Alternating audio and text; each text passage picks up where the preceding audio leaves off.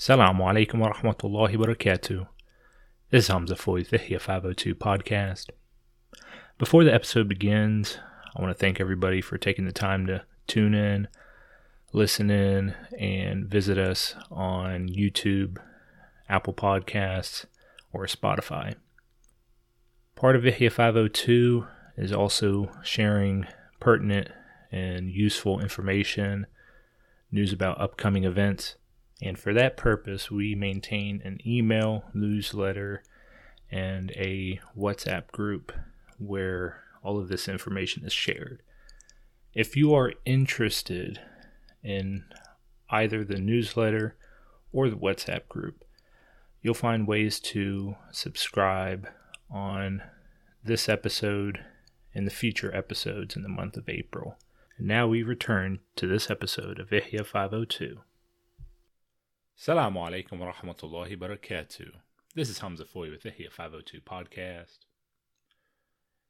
This Islamic reminder is going to be a little different than the one previously.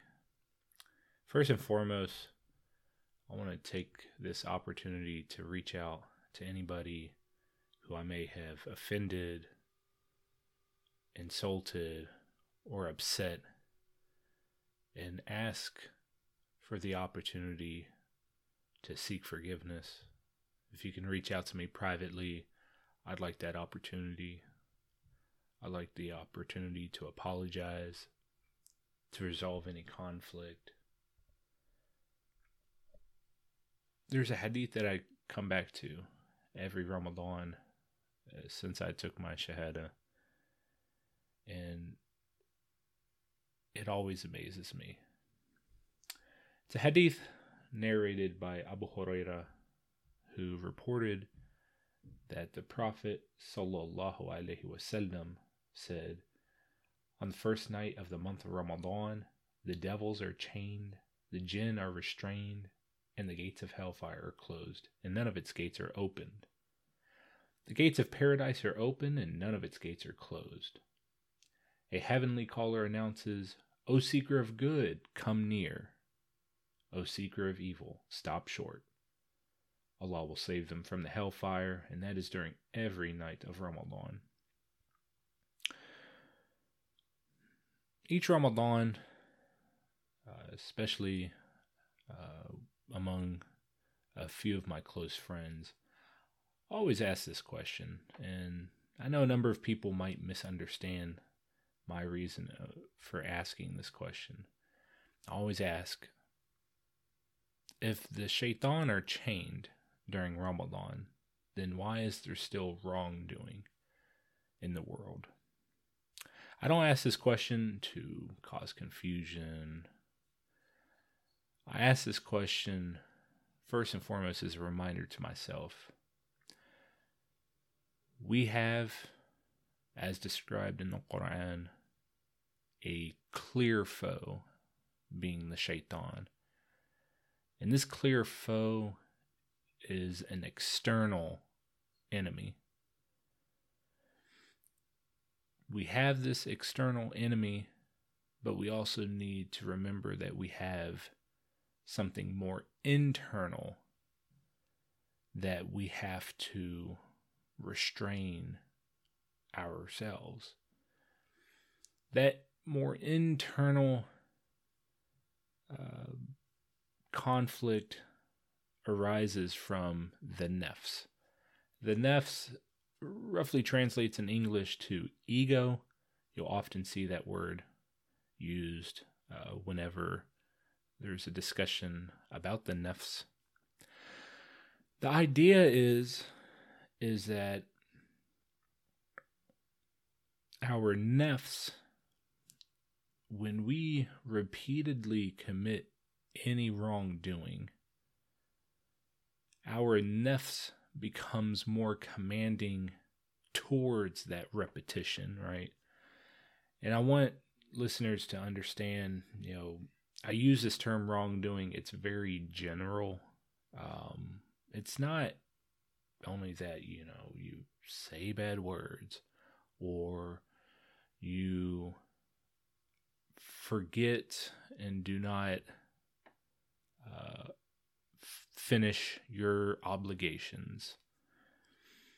Wrongdoing is broader. Um, I mean it to be broader in the sense that it could be anything from constantly backbiting others whenever you're in the company of anybody, being rude when you're talking to other people, being harsh, whether you're a leader or a layperson, being harsh whenever something uh, displeases you or whenever you're conveying advice.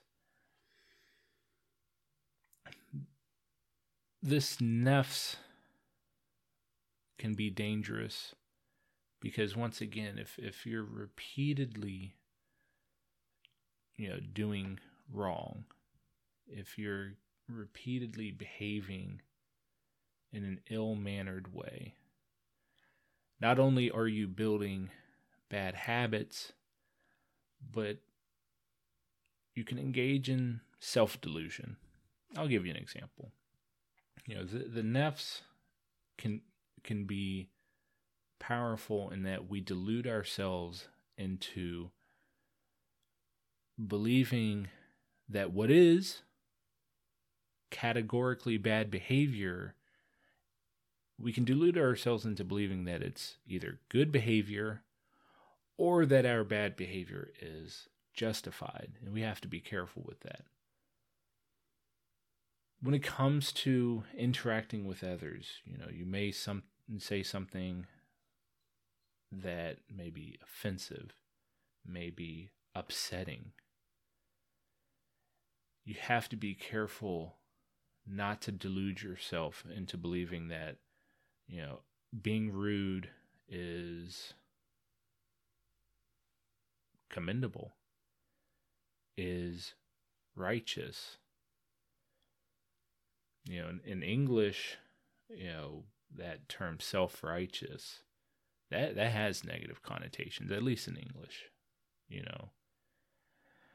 So we have to be careful and not deluding ourselves when we do something wrong to another person that we think it's justified. Hence, we don't ask for forgiveness. Hence, we don't apologize. And we have to be careful not to delude ourselves and diminishing the wrong that we do to other people to the point where you, you just don't think it's even worth apologizing for. I'm reminded of another hadith. Uh, this this one is narrated by Bilal ibn al-Harith. He said that the Prophet wasallam said, "Verily, one of you speaks a word pleasing to Allah, thinking it does not amount to much, yet by it de- Allah decrees his pleasure with him until the day he meets him. Conversely, verily one of you speaks a word displeasing to Allah, thinking, once again, it does not amount to much, yet Allah decrees his displeasure with him until the day he meets him.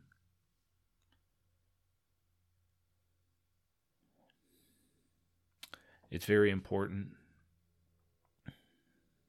in this month, but also throughout the year, when we speak with others, when we deal with others, when we interact as brothers and sisters, leaders and lay people,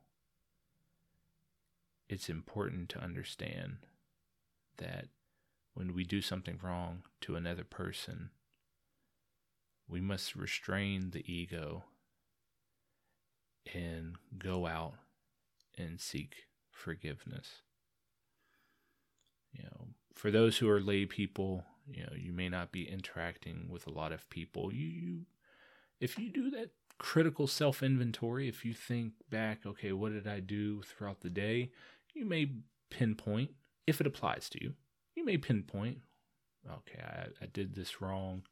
I should go back to this brother and, or sister and apologize you know, when you're in a position of leadership or of trust where you're dealing with a lot of people, okay, it can be a little difficult to try to remember every interaction, but still, we should always make an effort to seek out those that we may have offended, we may have upset, and ask for forgiveness to resolve any conflict. And I will end with another hadith narrated by Abu Darda, who said that the Prophet wasallam said, Nothing is heavier upon the scale of a believer on the day of resurrection than his good character. Verily, Allah hates the vulgar and obscene. I pray to Allah that we are blessed continuously with a calm, tranquil, and harmonious Ramadan. I pray to Allah that any conflict that may exist between a brother, between a sister, between a leader, between a layperson, I pray to Allah Al Jabbar that they are compelled to resolve their conflicts and return to harmony. And I pray to Allah that each and every one of you are given a goodly fast, a goodly reward for their fast, a goodly portion of worship to pre- uh, please Allah. And I pray that all of our Muslims, brothers and sisters here in the Louisville community, are kept safe and secure this Ramadan. Ameen, Jazakallah khairan. Um, definitely will be continuing these Islamic reminders throughout the month of Ramadan. I want these Islamic reminders, you know, first and foremost, remind me and then remind our listeners. I know a number of Muslims, Alhamdulillah, you know, Ramadan comes around. Uh, we may want to be leaving off distractions, whether they be music, uh, you know, video games, you know, the television. And so I want to be able to produce um, decent, uh, good hearted content um, that may benefit you. If you have any ideas, feel free to um, contact me, inshallah. Jazakallah khairan. Salamu alaikum.